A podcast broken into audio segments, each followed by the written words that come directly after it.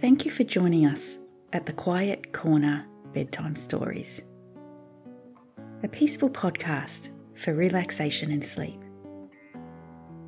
I'm Annie, and along with my co-host Eamon, we read you some of our favourite classic stories to help you relax and fall asleep. If you're enjoying the podcast, you can follow us on Instagram at The Quiet Corner Bedtime Stories. You can also follow us and leave a rating or review wherever you listen to this podcast. It's a chance to tell us what you love about the show, and it helps others discover it too. We love hearing from you, and your feedback helps us choose what you like to listen to and how to improve this podcast. Thank you to all our listeners. Your support is much appreciated.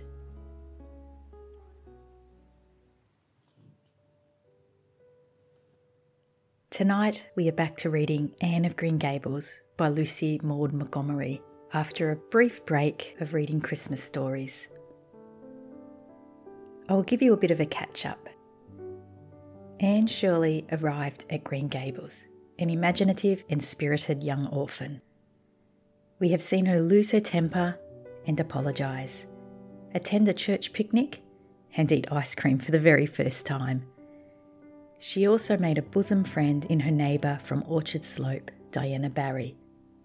In the last episode, Chapter fifteen, Anne started school and made many new friends, but is not overly fond of her teacher, Mister Phillips. Diana tells Anne about the most handsome boy in school, Gilbert Blythe. Anne agrees that he is handsome, but is uninterested in him. Intrigued by the new girl who won't look at him, Gilbert pulls Anne's braid and calls her carrots. Anne's temper flares and she jumps up, smashing her slate over his head. Anne vows never to talk to Gilbert Blythe ever again. Now it's time to relax. Snuggle up under your favourite blanket and forget about all your worries from the day as you listen to tonight's story. Avonlea scholars often spent noon hour picking gum in Mister Bell's spruce grove over the hill and across his big pasture field. From there, they could keep an eye on Eben Wright's house, where the master boarded. When they saw Mister Phillips emerging therefrom, they ran for the schoolhouse. But the distance being about three times longer than Mister Wright's lane, they were very apt to arrive there, breathless and gasping, some three minutes too late. On the following day, Mister Phillips was seized with one of his spasmodic fits of reform and announced, before going to dinner, that he should expect to find all the scholars in their seats when he returned. Anyone who came in late would be punished. All of the boys, and some of the girls, went to Mister Bell's spruce grove as usual, fully intending to stay only long enough to pick a chew. But spruce groves are seductive, and yellow nuts of gum beguiling. They picked and loitered and strayed, and as usual, the first thing that recalled them to a sense of the flight of time was Jimmy Glover, shouting from the top of a patriarchal old spruce, "Master's coming." The girls, who were on the ground, started first, and managed to reach the schoolhouse in time, but without a second to spare. The boys, who had to wriggle hastily from the trees, were later, and Anne, who had not been picking gum at all, but was wandering happily in the far end of the grove, waist deep among the bracken, singing softly to herself, with a wreath of rice lilies on her hair, as if she were some wild divinity of the shadowy places was latest of all. Anne could run like a deer, however, and run she did, with the impish result that she overtook the boys at the door and was swept into the schoolhouse among them, just as Mister Phillips was in the act of hanging up his hat. Mister Phillips's brief reforming energy was over. He didn't want the bother of punishing a dozen pupils, but it was necessary to do something to save his word. So he looked about for a scapegoat and found it in Anne, who had dropped into her seat, gasping for breath, with her forgotten lily wreath hanging askew over one ear and giving her a particularly rakish and dishevelled appearance. "Anne Shirley, since you seem to be so fond of the boys' company, we will indulge your taste for it this afternoon," he said sarcastically. "Take those flowers out of your hair and sit with Gilbert Blythe." The other boys snickered. Diana, turning pale with pity, plucked the wreath from Anne's hair and squeezed her hand. Anne stared at the master as if turned to stone. "Did you hear what I said, Anne?"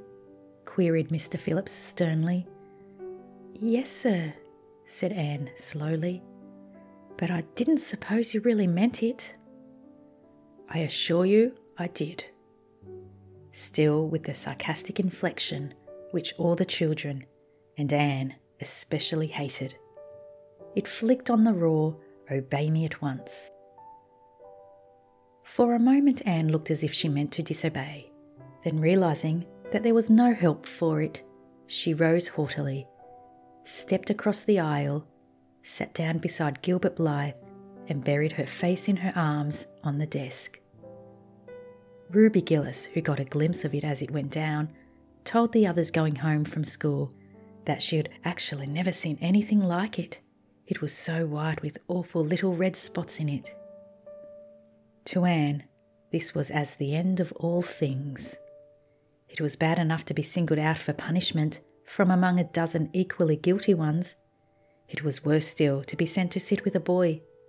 But that, that boy should be Gilbert Blythe, was heaping insult on injury, to a degree utterly unbearable.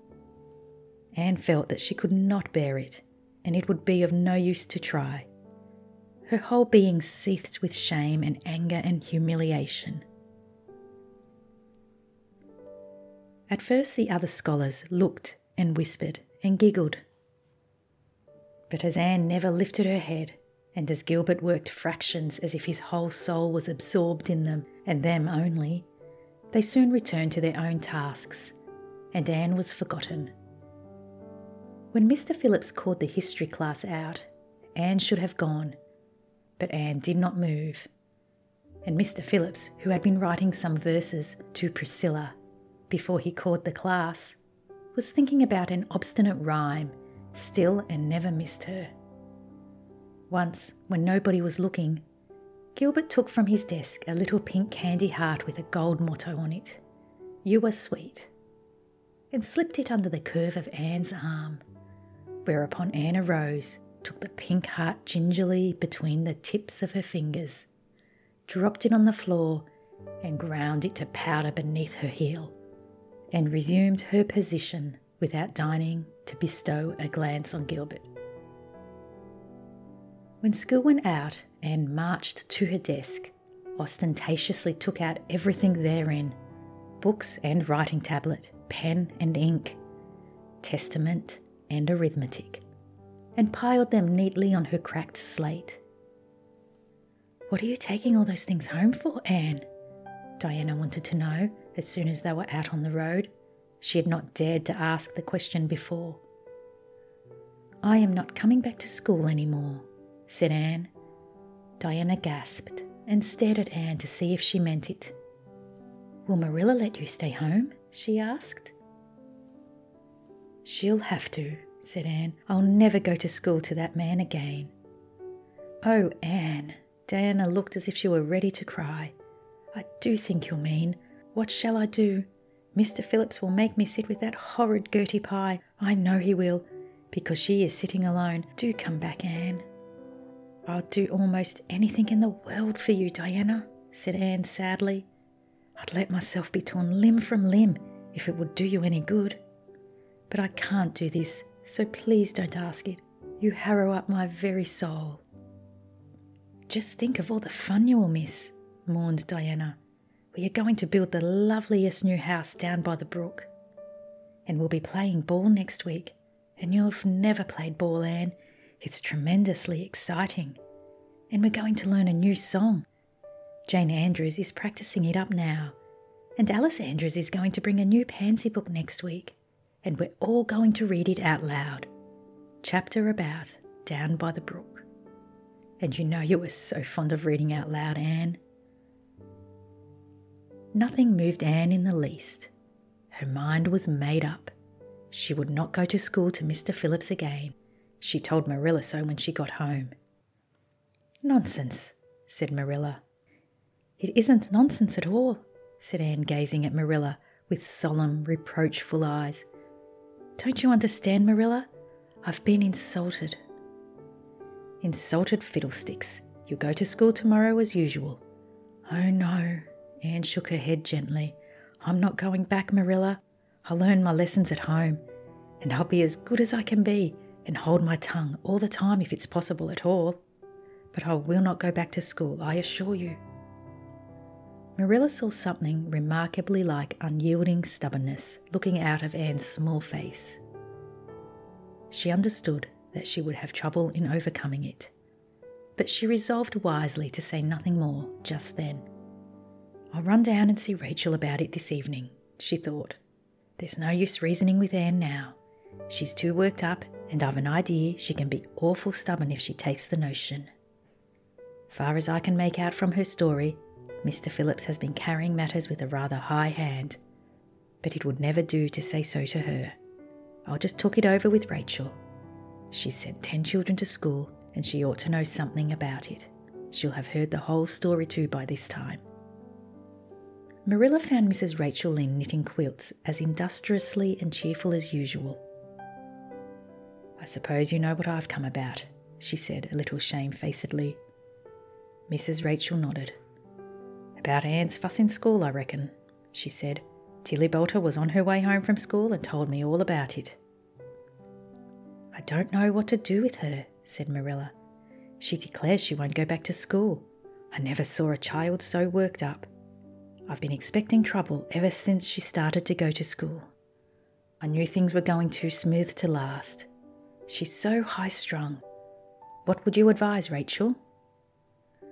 "Well, since you've asked my advice, Marilla," said Missus Lynde amiably. Missus Lynde dearly loved to be asked for advice. "I'll just humour her a little at first, that's what I'll do. It's my belief that Mister Phillips was in the wrong. Of course it doesn't do to say so to children, you know. And of course he did right to punish her yesterday for giving way to temper. But today it was different. The others who were late should have been punished as well as Anne, that's what. And I don't believe in making the girls sit with the boys for punishment. It isn't modest. Tilly Bolter was real indignant. She took Anne's part right through and said all the scholars did too. Anne seems real popular among them, somehow. I never thought she'd take with them so well." "Then you really think I'd better let her stay home?" said Marilla in amazement. "Yes, that is, I wouldn't say school to her again until she said it herself. Depend upon it, Marilla, she'll cool off in a week or so and be ready enough to go back of her own accord. That's what. While, if you were to make her go back right off, dear knows what freak or tantrum she'll take next and make more trouble than ever. The less fuss made, the better, in my opinion. She won't miss much by not going to school, as far as that goes. Mister Phillips isn't any good at all as a teacher. The order he keeps is scandalous, that's what. And he neglects the young fry and puts all his time on those big scholars he's getting ready for Queens. He'd never have got the school for another year if his uncle hadn't been a trustee, the trustee, for he just leads the other two round by the nose, that's what. I declare, I don't know what education in this island is coming to." Missus Rachel shook her head, as much as to say, if she were only at the head of the educational system of the province, things would be much better managed. Marilla took Missus Rachel's advice, and not another word was said to Anne about going back to school. She learned her lessons at home, did her chores, and played with Diana in the chilly purple autumn twilights. But when she met Gilbert Blythe on the road, or encountered him in Sunday school, she passed him by with an icy contempt that was no whit thawed by his evident desire to appease her. Even Diana's efforts as a peacemaker were of no avail. Anne had evidently made up her mind to hate Gilbert Blythe to the end of her life. As much as she hated Gilbert, however, she did love Diana, with all the love of her passionate little heart, equally intense in its likes and dislikes. One evening, Marilla, coming in from the orchard with a basket of apples, found Anne sitting alone by the east window in the twilight, crying bitterly. "Whatever's the matter now, Anne?" she asked. "It's about Diana," sobbed Anne luxuriously. "I love Diana so, Marilla.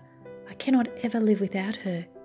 But I know very well, when we grow up, that Diana will get married and go away and leave me. And oh, what shall I do? I hate her husband. I just hate him furiously. I've been imagining it all out, the wedding and everything.